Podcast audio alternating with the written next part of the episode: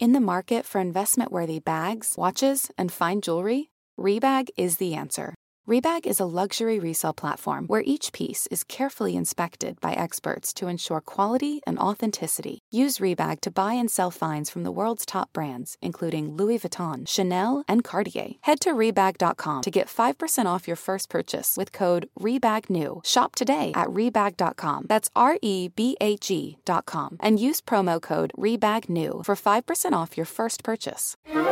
Betches Media presents the Betches Brides podcast, a show for the wedding obsessed and the brides who are stressed. Because after all, it's only one day of your life.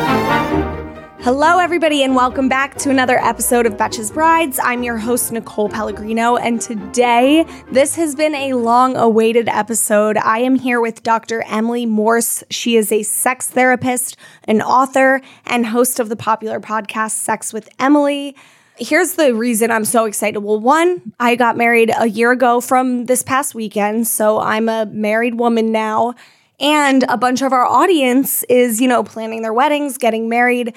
Everybody is wondering how do we keep the spark alive in our sex lives? So we're going to get all into that with you. You are the one we wanted to bring on. We're so excited. I was like, right when we, our audience has been begging for this topic, I was like, I need to bring on Emily for this because you're just, you've made a name for yourself by, you know, making the world talk about sex more, which is great so yeah, before we get all into that, I would love to hear just like how you got started in all of this.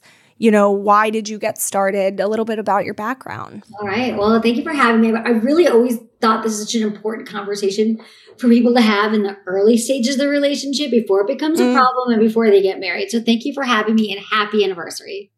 Thank you. Thank you. All right. So I got started because I was really confused by sex. I thought I was having sex that wasn't that satisfying. It was okay, not great. I was comparing myself to others. I felt like everyone else was having great sex. And this was um this was almost 20 years ago when I started on this path. So I there really wasn't was like before stuff was all, you know, on the internet, there wasn't TV shows about it, there wasn't and I just thought, or definitely the word podcast. And I really thought like this is something that I had no education about. I was having mm-hmm. performative sex. I thought sex was all about my partner's pleasure, faking orgasms, like all the things that I think that every a lot of people do. Started a podcast in 2005 and I started talking to people about their sex life and came to find out that like literally most people were in the same boat that I was. They were more about their partner's pleasure. They didn't really know what felt good and why. Why were they in the mood for sex sometimes and not other times? And it was this huge, massive confusion worldwide.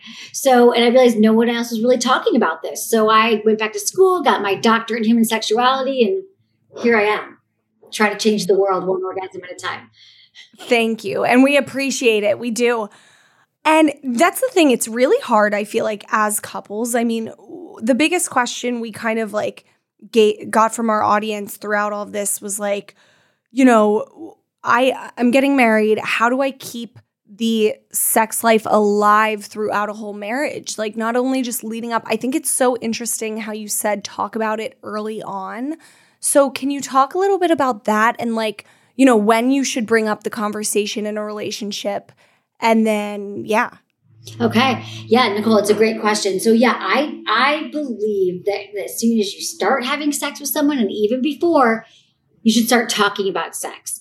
But it's not in the way that we think. I think that people think, oh God, we have to have the conversation. We need to talk. It's a, no one ever wants to hear those words from their partner. Like, we need to talk.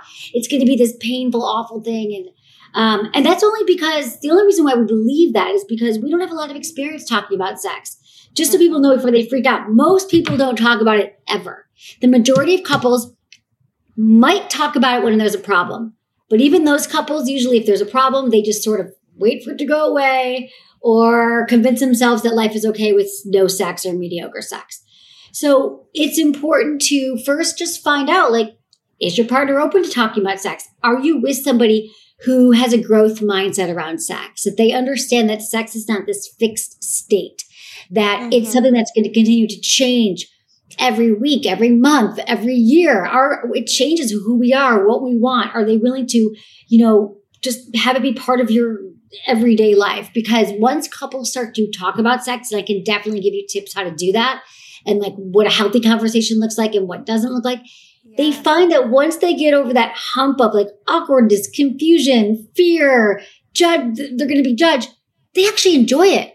It actually yeah. becomes something they look forward to. It's an extension of their sex life. So I think couples, as soon as you know you're going to be sexual with someone or are, start talking about it.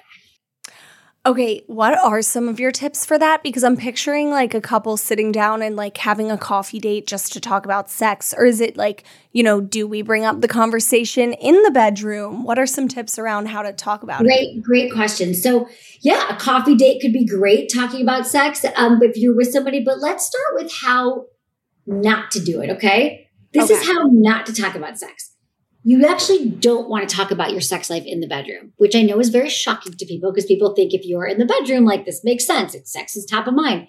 Um, because the way we do it in the bedroom is like we are frustrated. Maybe something happened or didn't happen that we wanted to. Maybe our partner didn't initiate and we've been telling him to. Maybe we turned down our partner's advances. Maybe we thought they were going to do something and they didn't. It just becomes messy in the bedroom. Unless, of course, you're in pain or in the moment you're like, can you move to the left or to the right? That's fine. But the, the serious conversation about your sex life and, um, and you don't want to have it in a like, you know, why don't you ever want sex or this sex life of ours is a problem and you never go down on me and all these things. Like it can't, you have to make sure that you are in a good place to talk about sex. And so follow my three T's of communication for any awkward conversation. And that is timing, tone, and turf. Timing is when you are both in a very like relaxed hanging out space where neither one of you are like halt, hungry, angry, lonely, or tired. You're not stressing, you're not anxious, you're not mad, you're like ready to, you're on a date night mm-hmm. uh, or something where you're feeling in a neutral space. Then you want to your tone is is curious and compassionate. It's like, hey, I realized we haven't talked about our sex life, and I thought this would be really great, really fun for us to engage in because we've never done it. Um, and I think there's so much we can learn from each other. Like, I want to be like a, I want us to have great sex forever, don't you? Let's talk. And the turf, again, we covered that is outside the bedroom. It's when you are maybe on a walk or in a car because I know it's awkward. So when you're not making eye contact, sometimes it's easier to have intimate conversation. It's still it's still like it's less yeah. uncomfortable if you don't make eye contact. So yeah, that's where you start. Okay, okay. um, that's so helpful and just so enlightening. I think like all of us couples could could really use a conversation about sex early on in our relationships because like you said a lot of us don't start talking about it until something's going wrong, like until the sex is feeling mundane and boring, or until you're on different levels, like of you know sex drive with your partner. Yeah. How, what are some tips for this married audience to keep that spark alive? I mean, you're with the mm-hmm. same person for what years and years to come. Like, yeah. how do we keep that? That excitingness? Yeah, it's alive? such a good question. Um, and I, am going to get back. I'm going to finish something I said. This is going to kind of help answer this question. Um, totally. Um, when I say talk about it, I just I've been doing this for so long that I know people are going like, great. So now I know timing, tone, and turf, and I know. But what do I say? Right? What What do I actually like? Where instead of like, let's talk about sex. So right. to piggyback onto this this uh this like spice spice it up thing is that the problem like first I want married couples to know that to spice it up, you're going to have to have these conversations. But I want everyone to know that to prepare for it and to, to know that your sex life is going to need to be spiced up if you don't prioritize it mm-hmm. or talk about it. It's going to happen in every single relationship. But I think what people don't think it's going to happen because it's so great at the beginning or we've promised each other we're not. But I can tell you that maintenance conversations and prioritizing it is going to help so you will make yeah. sure that it doesn't get stale or boring. And you'll have mechanisms in place. So really i always say like it's it comes from this conversation where you're saying you know what? And i always say blame me. Blame blame this conversation with nicole and emily like I was listening to this podcast because again, it's so hard for people and say, I realize that we've never talked about our sex life really in depth. I know we talk about how hot each other are. We can't wait to, have sex tonight. We sexed. But I heard that actually it's really important for us to like talk about sex. Would you be into like having a conversation and prioritizing it? And and then people are like, well, where do I, you know, they might not know where to go from there. And I think you can start with like, you know, let's both name the three most memorable times you've had sex. Let's both write it down and, and just write in our notes and switch phones. Um, let me tell you why that works. That's so simple. Like, let's say your partner says to you, "Oh, that time we were on vacation and like the the the bellman almost walked in on us, but you were there naked or something happened." And you're like, "Okay, no, like vacation, we were really relaxed." There was a moment of like maybe voyeurism or excitement or thrill of getting caught. You know, you had maybe a look on your face that they remember. Maybe something was happening before that, and you get to kind of break that down. Why was that hot? Or maybe it was a new Right. position, or was it something that you happened, you know, that you were wearing, or something you were drinking? Who knows? Like there's just a lot, there's a lot of details to be found from that. And it's a great starting point because then couples can reminisce. We should do more things like that. What else can we do next? So then you could do like a bucket list. Like, let's write down three things on our bucket list. Let's, um, you know, I also have something called a pleasure planner on my site that people can go to. It's at sexwithemily.com. And it's like this planner over a year that you can think about like what are our hottest memories? What do we want to try next? I also have a yes, no, maybe list. It gives couples 80 things that they want that they could try. It's literally like hugging, kissing, spanking, anal. I mean, it's everything sexual and it's a yes or it's a no or it's a maybe. And then you get to go through and you each take it and like, what are your no? What are your maybes? What are your yeses? I love these Opens resources though because I think Yes. That like a lot of people always think like oh no it should just be so spontaneous. It should all just be in the moment. But like no sometimes you do need to like kind of put pen to paper and and work on your sex life and like use Mm-hmm. resources like this what's your thoughts on you said you have the pleasure planner what are your thoughts on like Yeah. planning sex with your partner like whether that's Yeah. throughout the week throughout the month like is that a thing or is that weird to do Yeah, it is a thing. Okay. That's what it, this whole thing is about planning your sex life. Because I know that people think that scheduling sex is like the most boring thing in the world. They're like, oh, I want to look at my calendar and be like, pick up dry cleaning, go to work, have sex. It's just going to be so dull and not exciting. But the problem is when we don't plan, like as a byproduct of not planning, Mhm. we're constantly, whoever is the higher desired partner in a relationship, because there's always one who wants more than the other, Yep. they're going to be like, is it, ha- they're going to wonder if it's happening Monday and Tuesday and Wednesday. And then they'll feel rejected when their partner doesn't want it. So when we plan it for Saturday, we plan it for Wednesday, we know it's happening. And then we can plan for it. We can say, like, I'm going to make sure that I'm in a good space. I'm going to make sure that I shower, that I breathe beforehand, Right. that I think about some things I want to try, or maybe I masturbate to get myself aroused and turned on. I mean, it's just, I make sure that I wash my sheets. I mean, all the things that need to come into play for us to feel truly in the moment. So planning for sex is really, really hot. And more couples can figure out what, and also what time of day. yeah Like there have been a lot of studies that show that vulva owners or women are more li- like crave se- more sex in the mornings, like late afternoon Mhm. mornings to like late afternoons, where penis owners wake up with like testosterone raging, they're ready to go. So for many couples, it's negotiating and finding a time and space that works for them. I also feel like it could it it works to make you like excited for that moment. Like my one friend recently was like, "Oh, me and my uh, fiance schedule like lingerie night, and we'll literally put a calendar invitation on each other's calendars that say say like lingerie night."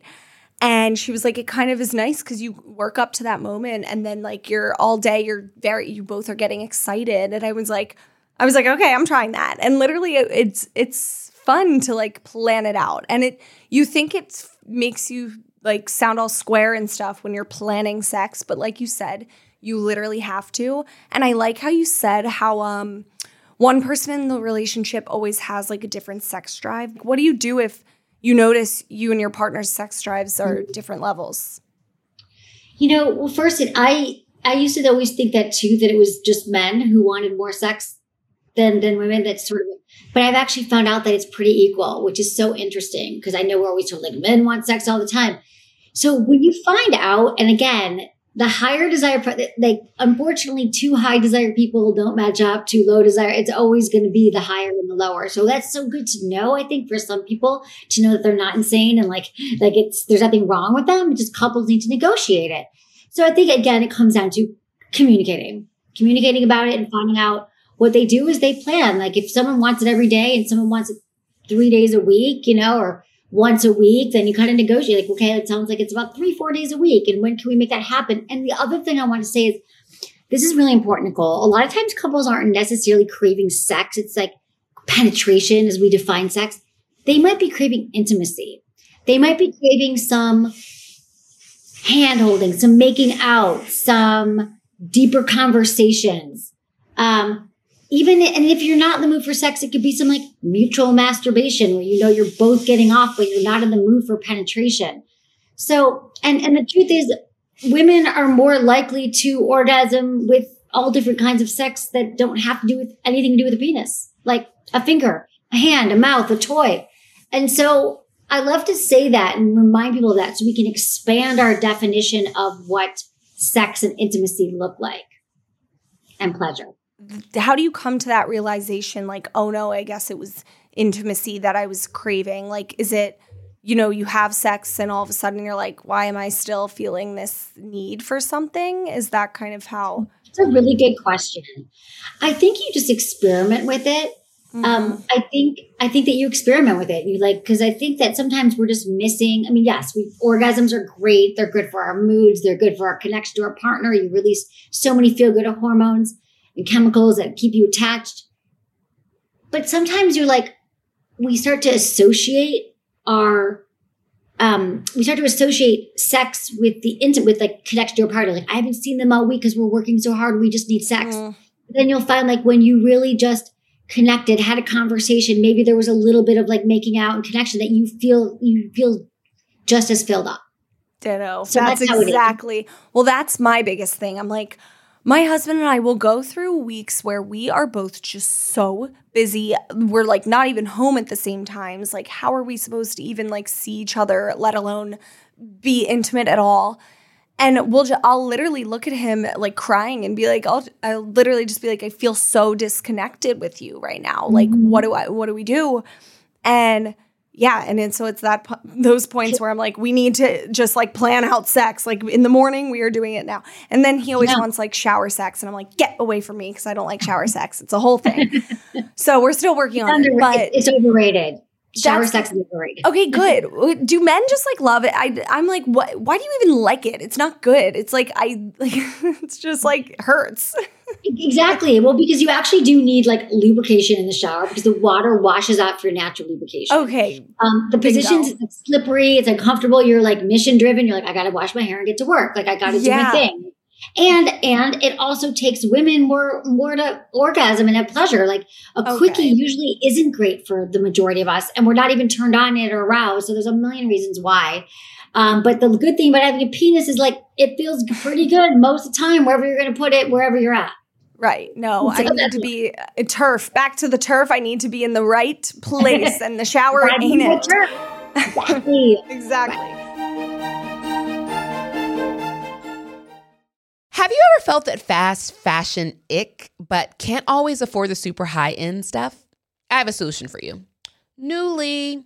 Newly has everything you need to bring your closet up to speed for the season without breaking the bank. Free your closet of impulse purchases and skip the buyer's remorse by renting instead. So, Nuuly is a subscription clothing rental service for just $98 a month you can get your choice of any six styles. You choose whatever you want to rent for whatever you have going on. It's totally up to you. There are no parameters. You get access to thousands of styles from more than 400 brands. There are no fees, there's no late fees, no damage fees, no fees to pause or cancel. So, no big deal if you like lose a button, uh oh, I spilled something on it, or you just need to take a break. They have inclusive sizing all the way up to 5X as well as petite and maternity. You always have the option to buy what you love for sometimes up to 75% off. Nuuly is a great value at $98 a month for any six styles. But right now, you can get $20 off your first month of Nuuly when you sign up with the code BRIDES20. Just go to N-U-U-L-Y.com. That's Nuuly with two U's and enter the code BRIDES20 and sign up to get $20 off your first month. That's N-U-U-L-Y.com. Nuuly with two U's with code BRIDES20. Nuuly subscription clothing rental. Change your clothes. Mom deserves the best, and there's no better place to shop for Mother's Day than Whole Foods Market. They're your destination for unbeatable savings, from premium gifts to show-stopping flowers and irresistible desserts. Start by saving 33% with Prime on all body care and candles. Then get a 15-stem bunch of tulips for just $9.99 each with Prime. Round out Mom's menu with festive rosé, irresistible berry chantilly cake, and more special treats. Come celebrate Mother's Day at Whole Foods Market. That leads me to my next question. The biggest one we got from our audience members, they are going through ruts, man. Like, I guess it's like we're busy, we're losing, we have that lack of intimacy. What are some of your tips for getting out of a sex rut with your partner? Like if you are just like going through and and some of our audience members were like, "Yeah, I mean at this point it's like it feels like awkward to even like try to have sex with my fiance or my husband at this point." So, yeah, wow, it just feels awkward like cuz it's so it's the same thing. I mean, I think hmm, you know, or just like a rut where you're not having sex as much as you want. Yeah. Mm, I think that it's really fun to kind of think back to the doing the things that make you feel the most connected to your partner that don't have to do with sex. So it could be like maybe it's like hike. You guys love hiking together, mo- seeing movies together, um, talking, whatever it is. It's removing, and usually it's removing yourself from your environment. So if you can like mm. get out of your space, especially like the last few years when we were all like sharing such close spaces, it was really hard to build that chemistry. Because if you think about like passion and intimacy, like, well, I guess if you think about a fire, right? And you think what goes, what makes a fire go out is like lack of oxygen. And so when you're literally on top of each other, just think of like the passion in your life going out. Mm. So how do you create adventures and things to do that are different that's going to spark that excitement with you, with you guys again? And it's like, for some couples, it's, and again, some of it just sounds so cliche, like we're going to take a class together, we're going to whatever. But couples who do things differently, like if you did, you decided to work, start working out together, or you decided to yeah.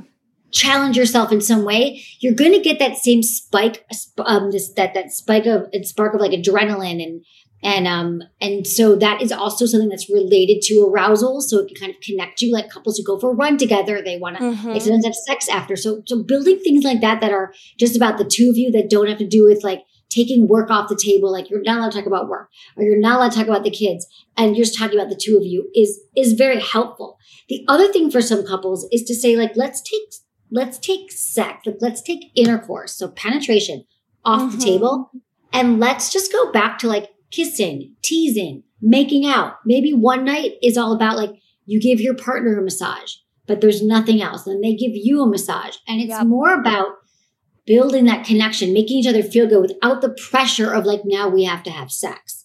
And right. so kind of making it deliberately more scarce, even though it's already been scarce, but you're putting in the elements to build it up again. Right. I think that's important to remember too. Like a massage, the, never underestimate the power of a good massage. Like just doing that, like building up.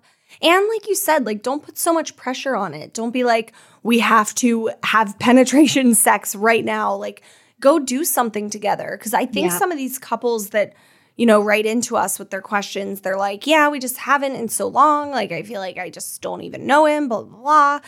It's like that's because you're not actually spending time together. So if you start yeah. like building and working on your relationship, then mm-hmm. that you will just naturally want to be intimate together. That's true. That is true. And there's one thing I want to say, which is a little bit more um more into like the biology and the science of this, but I think yeah. that a challenge is that a lot of us don't really understand, and I'll talk from, from women's perspective, but it, it mm-hmm. actually does go with men too, is that a lot of us don't really understand, and I know I certainly did until I studied this and became this my life, is that we don't even really understand what turns us out, what what gets us aroused and what gets us in the mood for sex. Right. And so for the majority of it, I'm going to say it's more prevalent in in vulva. I always say my show vulva owners, but in women, they that that we have something called a responsive desire or arousal. We respond to something in the environment that would turn us like maybe we need to feel like the house is really clean. Um, we've taken Yes. a shower. We've worked out that day, that our work is done, that our partner like asks about our day, kisses our neck and like says something really hot to us or shares a story with us. And then throughout the night, throughout the day, throughout the week, these elements start to build and then we're turned on. What the majority, what I would say is many penis owners, men have is that they have something called spontaneous. So we're more responsive. We respond. There's certain things that have to be in place for us to get aroused. Like, you know, that's why I like dirty talk or sexting or something. But for men, it's more spontaneous. They might see you, like your husband sees you walk into the room and immediately he's aroused. We would know maybe Mhm. by looking at his erection or like the way men's body. Like this is the one way that I see like a huge difference in the genders because there's other things that are very, very similar. But in this way, the way we actually get turned on is just different. And so then we beat ourselves up like, why aren't I ready to go? My partner's ready to go. He just grabbed me every morning so hot. It's because we don't work that way. We actually don't Right. understand.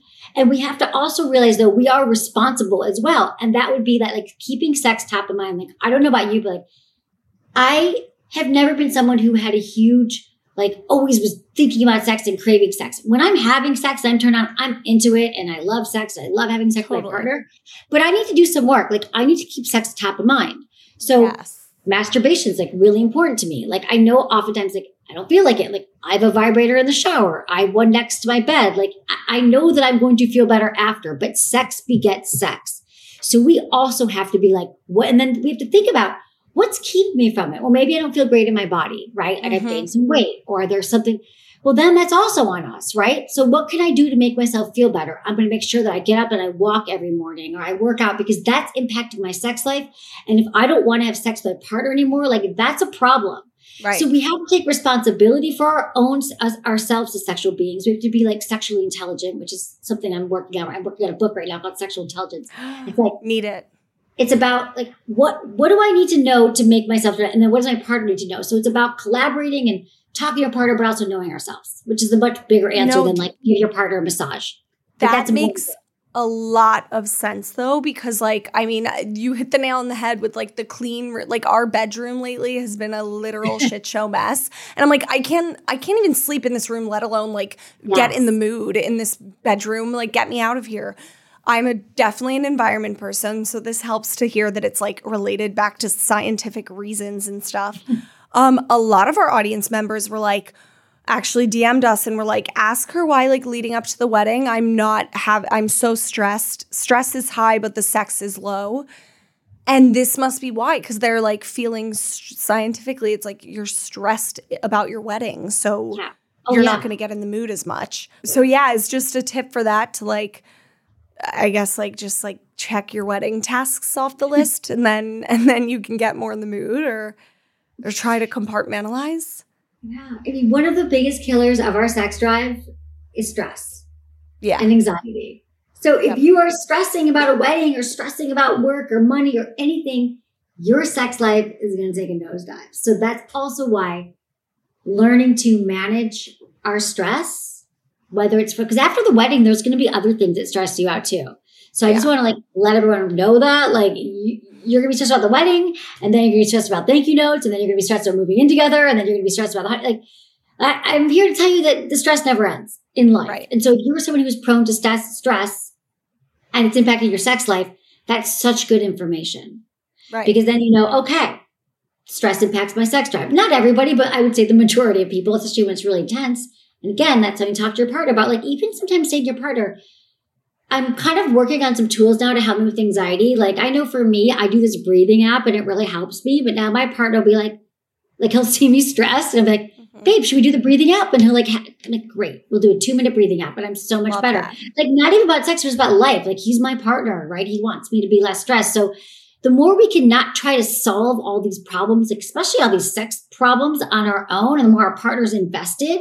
Like my partner knows this is a silly example, but if I go to his house and it's cold and the air conditioning's on, I'm like, sex isn't happening tonight. Like if Yeah. I'm mm-hmm. cold, my mm-hmm. body is just shut down. So now I'll go over and he's like, babe, I built a fire. Like I've Yeah. got stuff going, right? But good. Because there's all these factors that contribute to me being aroused and turned on. And it's like an instrument that, you know, we've got to learn to play. So Yep. Pay That's I feel you on the cold thing. I can't function, let alone do anything in the cold. a lot of people were asking too, like, I know you mentioned, you know, long after the wedding day, you're going to have to work on this. What are some tips for um, when when kids start coming into the picture and other things. I mean even just like my husband and i got a puppy this past summer and literally the puppy will sleep in between us in our bed now. He's a full-on dog now. He sleeps like on our heads um sleeps in between us in the bedroom. And i'm like okay so there goes our like night before bed sex if our dog is right there. So like what what are some tips for just like you know, as you get more responsibilities like kids, pets, etc., mm. how to keep that alive? Like, should we yeah. be uh, taking more vacations, things like that? Always. You should always be taking more vacations. You should always be planning them ahead of time because they don't happen. Like in this busy world, like, like yeah, you got to plan ahead. You got to say like, when are we doing our next four day weekend, and just planning it because that is the time. I mean, hands down, vacation sex is the most common, most efficient way for couples to reconnect again. So even oh, if it's yeah. in, in a hotel room, like sometimes we'll do that. We'll get a hotel room. Like I'll be doing a shoot. I'm like, hey, we got this hotel room. Just come for the night. It changes everything. Love and that. I know that's not necessarily accessible for everybody, but like, what can you do to get yourself out of your environment? Like regular intervals is so so important. But then also like just knowing like i think that we don't prepare new new parents for that. Yeah you your baby is not going to be an aphrodisiac. It is in yeah. no way going to be part of your arousal style and your arousal pattern. It's going to take it's going to have an impact. And the problem is that doctors don't often prepare women for that. Like they send them home from the hospital they're like six weeks you should be good to go. And most women are not ready to go after six weeks at all. Mm. So the more partners can communicate about it, what do you need, babe, to help me alleviate stress? Is it getting more help? Is it taking some of the, the work off? Just some of the burden, you know, some of the child care off of their hands. Um, I mean, for each couple, it's different, but also postpartum women's bodies, even if it's not like traditional postpartum, like you're depressed, your hormones are completely different. You are a different genetic, you're, you're the way you would track your hormones would look completely different than how they looked before. Your vagina comes back completely different than how it was before. It's everything in your body is a little bit different. And so, um, of course, unless you have a C-section, but things are different. Mm-hmm. And you have to learn to now navigate this new landscape. And I just think it's couples, and I think the couples who are prepared for it and talk about it as it's happening and you don't let resentments build up because resentments kill sex lives and kill relationships. Yeah. And so when I'm talking about healthy communication around your sex life, I really mean like healthy communication around your life, around everything. This this mental, emotional, spiritual challenges that couples have, the more they can kind of talk about it in real time, like the more they won't be surprised um, when these things happen. So yeah, it's all about communication. It really is. It really is in terms of um you know spicing up the marriage sex life and stuff should we be doing like role playing more like things like that? Are there other or like incorporating toys into the bedroom? Like what other kind of kinky tips like that do you have to like spice up things yeah, I, I, I'm yes to all. Sure. If you role play is really, can be really fun. Toys. Here's the thing that most couples crave. So, you know, you asked me, Nicole, earlier about how, like, what, how do we avoid boredom or what couples could do to spice it up? The thing that we're most craving in long term relationships is novelty and spontaneity. Because think about when you're with someone it's new, everything's new, everything's exciting. I've never kissed this person in this position before, had sex right. this way. So after a while, we we love them deeply, but there's nothing new. So right. the thing about toys, adding a toy, adding some lube, role playing in a really fun way, like just being like, hey, like, you know, since you just kind of make up a different personality or just like pretend you're the, you know, the the gardener. It's like it's just yeah. you might giggle, you might laugh, but once Carter's partners can kind of get on uh, board with it, it can be a really fun way to play. It's something new and novel and different, and I just highly recommend. It could be a new lube. I mean, yeah. anything. I love lube. Bring something in yeah. different.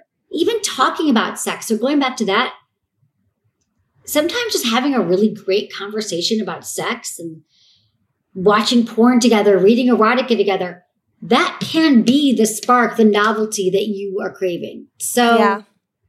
you know, that what are your tips if there's like, you know, a, a relationship where I've had friends be like, yeah, I tried to bring in, you know, porn or something, but he got offended. Like, what are your tips if like the guy is getting offended if you're if you're suggesting like vibrator and porn and other things like that. Mm. Well, I think that comes down back to lack of sex education that we Yeah. have in this culture and cultural norms around like, oh, it should just be a penis and vagina. You shouldn't need anything else. And the truth is, like, or penis and penis, whatever it is, we think if we have to bring something else into the relationship, there's like a problem.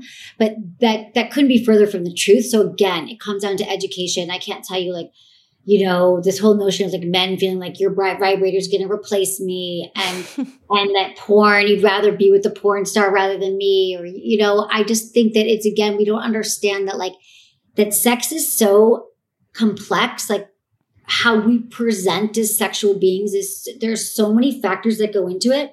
And like take toys, for example. First off, they're not just for vulvas. They feel incredible on penises. So I would recommend anyone who wants to bring a toy in the be- into the bedroom, we just be like, hey, I want to show you this new toy guy. And let me show it to you first. Like, and then what I'll do, like with a partner, is like I'll I'll show them the toy first off. In many men's mind, when they think of toys, and again, I know he's talking more like heteronormative terms here, but Mm-hmm. you know, that they think they think that the toys looks like a penis, but it's phallic. Right. Because that's how people I don't know, they haven't been to a sex toy store lately, but like Right, right. like they're like literally most of them are clitoral stimulators that fit in the palm of your hand that look like an apple or look like right. a pear. So I think it's a matter of normalizing it, but also like I'll take it in my hand, I'll be babe. And then, and then first off, I remember I had a partner go like, that's it? I'm like, yeah. And I'm like, do you want to hear how good, do you want to feel it? And then I'll put it on a low setting and I'll like put it on his balls, on his shaft, and I'll just like tease it. And I'll be like, oh wow, that feels really good. And he's like, let's Yeah. bring that. And then it never comes up again as a problem. He's like, bring that toy. So I think again, our partner's strong reaction to new suggestions or even talking about sex is because we are not prepared as a society to hear somebody address sex such such a direct way. Mm. And so what happens is our nervous system shut down and we go into fight or flight. We want to leave the situation, we feel threatened. But the more you can talk about it and assure your partner that like this is the science, this is the truth, this is what I've learned. Like I love you, you're hot, we're hot, we're good. This is gonna help us. And you just get them over that thing and then they try it or they watch they're good. They're good Mhm. and they're gonna want more of it. But we have to do this work of the awkwardness, which is why we're spending so much time talking about because we're breaking down years, years and years of, of conditioning that tells us otherwise. And so it's very, very threatening to come up against Right. that that societal norm. Right. So that's it. I feel like that that is such a thing society's put on us, but I feel like thank God men are starting to learn more and more and starting to educate themselves. And especially with podcasts like these, just play the this episode for your um, fiancés, ladies.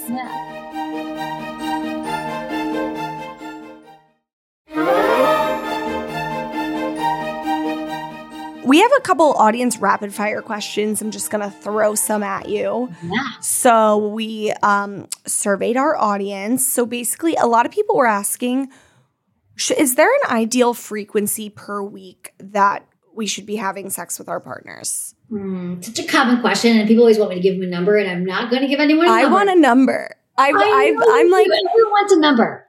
My I'll sister recently was like, I heard three times is the best for a healthy marriage. And I was like, okay, so we have to ha- definitely have to have penetration sex three times Nope. a week.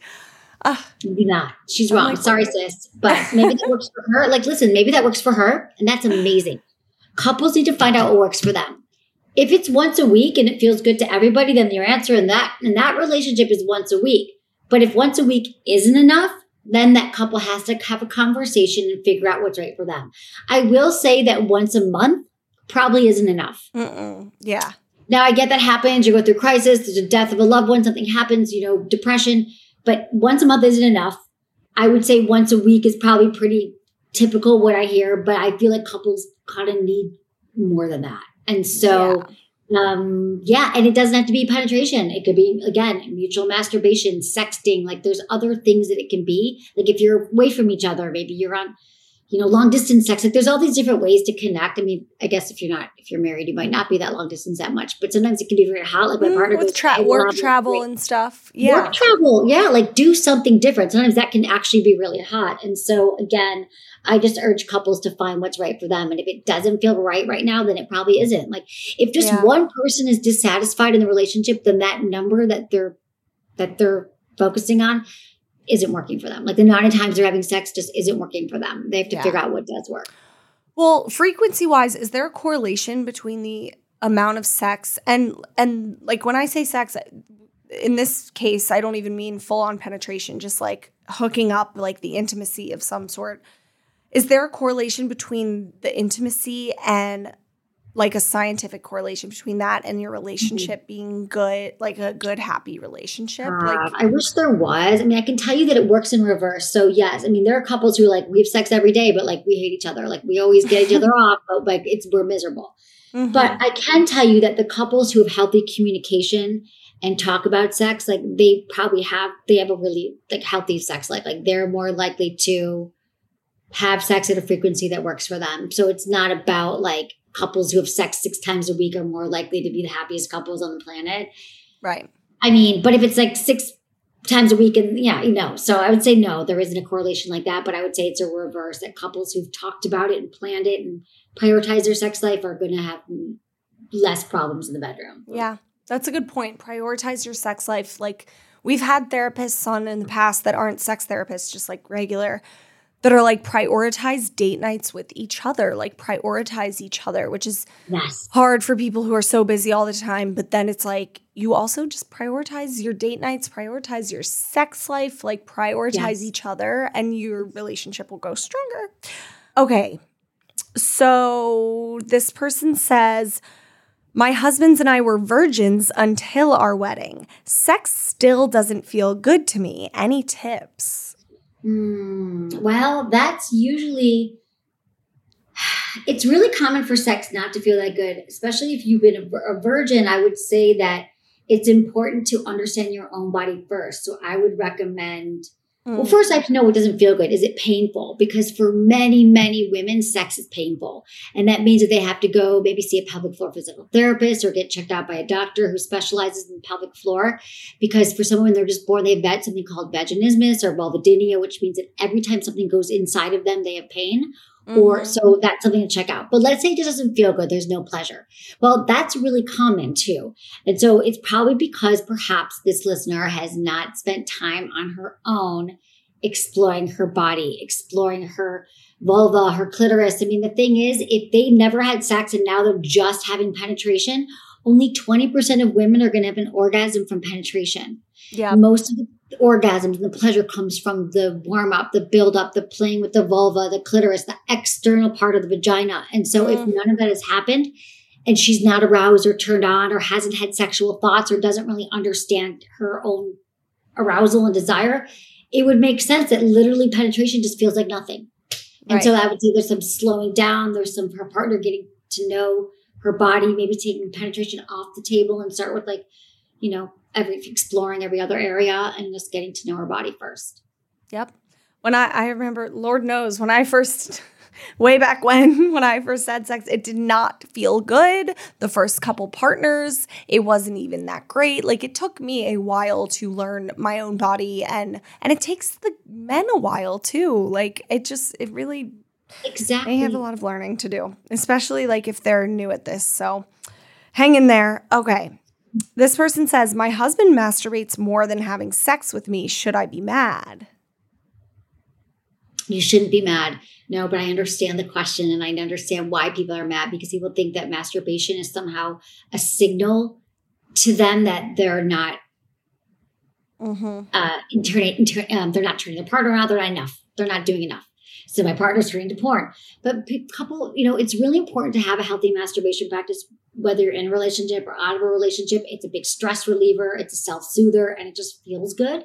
And so um I don't I think that it's totally okay though to talk to your partner about their masturbation. Say, hey, uh, I feel like I'm having some kind of, you know, use my timing, tone, and turf. And I just want you to know that I feeling some I have some feelings come up for me around your masturbation. I feel like I'm whatever it is, less than or not enough. Or could you tell me more about it? Like what's going on in that moment or what does it do for you? Like get more information. A lot of times you just need more information. And um and also if it and sorry, you said that she said that he's masturbating more than having sex with her. More than have yes.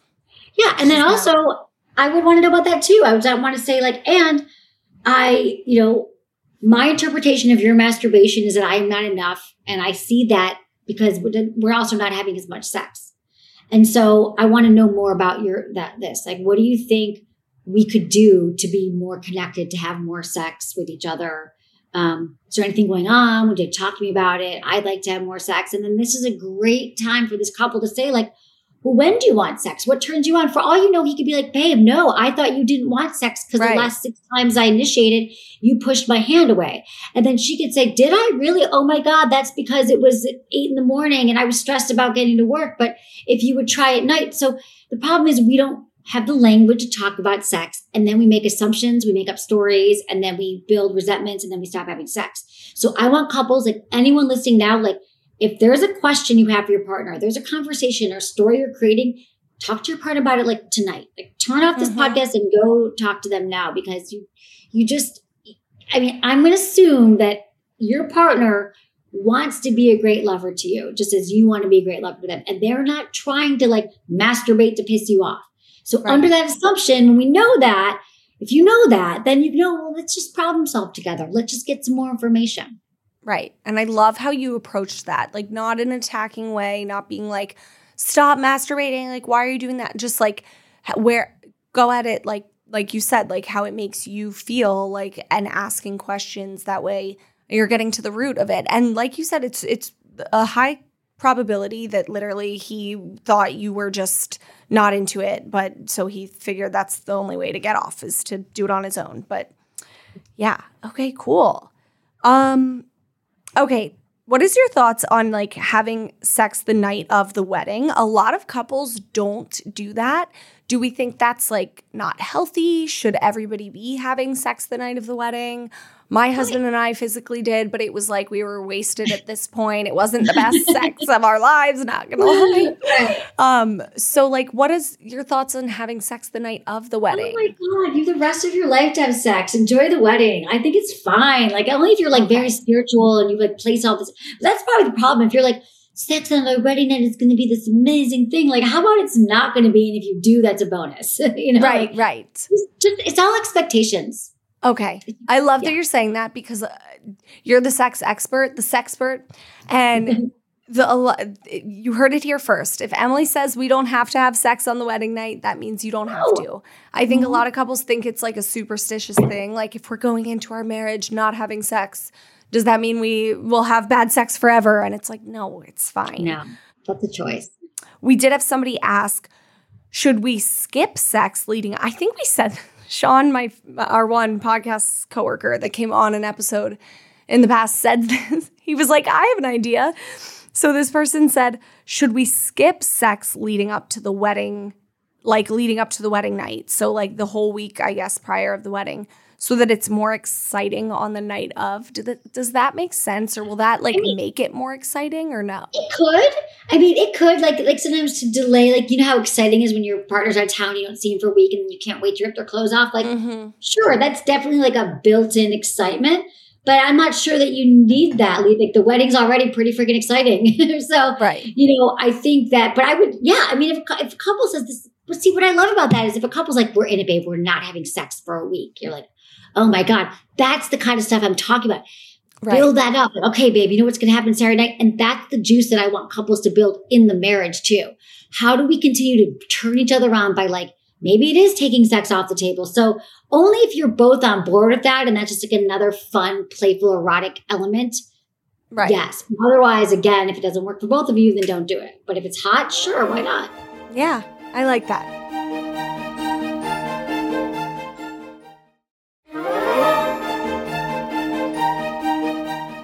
Well, now it's time for this week's Happily Ever After email brought to you by BrideBrite. In this segment, we give advice to our listeners about challenges they're facing and how to overcome those challenges together for a happily ever after. If you want your happily ever after to be all smiles and great sex in this case, be sure to check out BrideBrite for their easy and effective teeth whitening kit that will keep you smiling through it all. Here's our email for the week. Okay, so this listener says, I've recently gotten married to the love of my life, and the big day was perfect. So many thanks to this podcast for helping me through that wild time. Here's my question for you Is married sex life as bad as they say? Oh, God. My husband and I have just gotten home from our honeymoon and had a great time. Wink, wink.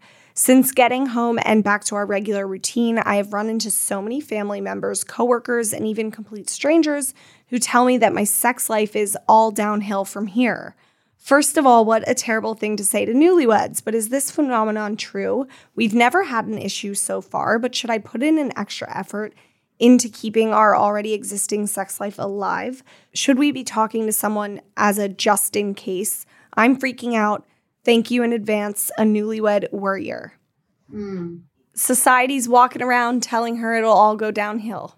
Yeah, I mean, I think that's. I think that it it doesn't have to go out downhill if they decide to talk about it now and prepare um, for what could happen once they get into their lives and it gets busy. So I think like I would tell her to go to her husband and be like, "Hey, babe, this is what I've been hearing. Let's not be that couple. Let's prove them wrong. What can we do?" And that's when right. I want them to like download my yes no maybe list. Start talking about sex. Talk about those arousals, their desires. When do they want to have sex? Because then you can mitigate any on oncoming problems. And the problems are going to be that couples are going to get too busy for sex. They're going to keep doing the same thing over and over again. So again, like if she's concerned about that, she doesn't have to solve that on her own. Like here's the other thing. She's like, should I start ramping it up? Like, what does that look like too? Like that's so much pressure. She's like, right. I'm going to wear lingerie every night and I'm going to try another sex move or no, like sounds like, exhausting. It's exhausting. Like figure it with your partner. Be like, babe, let's not be a statistic. Let, let's figure this out. Together we are problem solving, just like we do everything else let's get ahead of this sex decline together. Yeah. potential. And let's make sure it doesn't happen. Does That's sex it. literally scientifically like get harder as you get older? Like our set does our sex drive always go down? Is that a thing? It doesn't. No, it changes but it doesn't get harder as you get older. I think it actually gets better because you know yourself and you know mm. your body, and hopefully you know how to communicate. I mean, your body changes for sure, like loss of testosterone for men and women, and estrogen, and like things become, they don't work like they used to a little bit. That's a problem, but most of it is about our brains and arousal and understanding it. And so I think that it can actually that get better the, the, the longer you're with someone, but it takes work, and that is talking yeah. about it, becoming aware of your own body, how it changes, not expecting it to be like it was last week or last year or 10 years ago, because I'm telling you, I really want to normalize that it changes, that your sex life is going to change over time and to compare it to how it once was. Like everybody had sex three times a day at the beginning of a relationship. Totally. Or three times a week or whatever. Like you, you couldn't wait to rip each other's clothes off. That doesn't last forever. Yeah. And it probably won't ever happen again. But just knowing that is like, again, problem solving, troubleshooting, and knowing like we are keeping sex top of mind. We are prioritizing our pleasure. We're prioritizing mm-hmm. our finances, our kids' health, our home, our whatever, and our sex life. Like you just have to. It has to be up there with everything else that you, our health, our nutrition, our religion, and your sex life. Yeah. And it's going to take problem solving and collaboration. I love that. I love that mindset too. It can get better instead of worse. So just work on it. Like you said, problem solving collaboration. Well, that's it for this week's Happily Ever After, brought to you by BrideBrite. Bride Bright knows that getting the perfect smile can be expensive, painful, sticky, or even harmful for your enamel and gums. That's why BrideBrite is an effective, affordable, and sensitivity free solution for at home teeth whitening. It's the perfect way to whiten your teeth and keep you smiling. Their BrideBrite Wedding White Teeth Kit includes everything you need to do this from the comfort of your own home. I love it. Mike loves it. Literally, it takes 10 minutes a day. It's my favorite teeth whitening out there, and I've tried them all. Trust me. So check BrideBrite out on Instagram at BrideBrite for teeth tips and more. And you can try BrideBrite for yourself by visiting www.bridebrite.co using code BETCHES for 40% off at checkout. That's B R I D E B R I T E dot co. That's co, not com using code BETCHES for 40% off. Um, okay, wait, I do want to hear about some of your resources. I'm going to look into this yes, no, maybe list. Can, can you tell us about those resources? What are yes, they? What do we have? Of course. Yeah. Just go to sexwithemily.com. Um, I think some of them are linked on my Instagram, but it's easier to find it on my website. And you just search yes, no, maybe list. And it's just really like a free downloadable guide that has all of these sex things on it that you can just, it's a fun date night thing. Like do it with your partner, Yeah. you fill it out, you download it. Um, there's also one called the Pleasure Planner. And it's over a 12 month period that you just start to, even if you don't get through all of it, it asks, it's really interesting questions that you can talk to your partner about. Like, what are we in the mood for? What's turned us on last year? What do we want to make time for? Um, I also have the communication guide on my website, the three T's of communication. I've got thousands of podcasts I release twice a week, um, everywhere. That's that's that's the best resources I think right now that I have for people. The podcast, and mm-hmm. also I want to say this. So a lot of couples listen to my podcast together. Not everyone can have therapy, but I've heard from so many couples over the years who are like, "Oh my god, my partner and I listened for twelve hours on a road trip." Like they just keep, or they listen to dinner, or they they use it as a tool to help facilitate conversation, to help facilitate desire, like help to have fun. So I'm like, just just find kind of t- try to create a sex uh, positive, a culturally sex positive environment, and like that's bring in resources that would help you because I know it's hard. So that's why I created a bunch of them for people. Yeah. Well, I mean, that's the be- like. I, I don't think every couple can just sit here and like conjure up great questions to be asking about sex. So these are just sound like great resources to have to like guide those conversations and get you talking more. I know I'm downloading them. I mean, I mean I'm I'm looking to keep this marriage sex life alive forever. I want to be having sex until I'm in my 90s. So um and Yes. not even just sex, but great sex. So I will definitely be going to visit all of those. I'm going to make Mike and I listen to your podcast episodes. so thank you so much. Before we let you go, what's like the number one piece of advice you want to leave our coupled up audience with? Is it just like communication is key?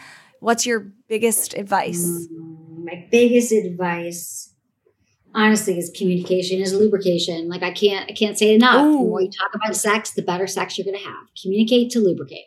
Oh, wow. Okay. I love that saying. Well, thank you, Emily, so much. You're doing the Lord's work, literally. Yay. Where can everybody find your Instagram? Your It's all sex with Emily across the Okay. board. Um, Cool. TikTok, which I'm just starting, Instagram, the podcast. It's sex with Emily everywhere.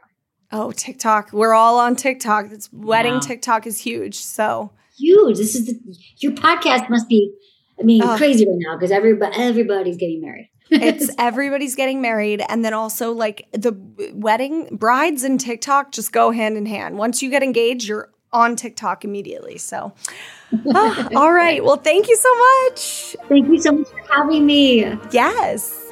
Well, till death do us part. The Betches Brides podcast is produced by Sean Kilby and Jorge Morales Pico. Editing by Jorge Morales Pico. Guest booking by Nicole Pellegrino. Be sure to follow us at Betches Brides and send us your emails to brides at betches.com.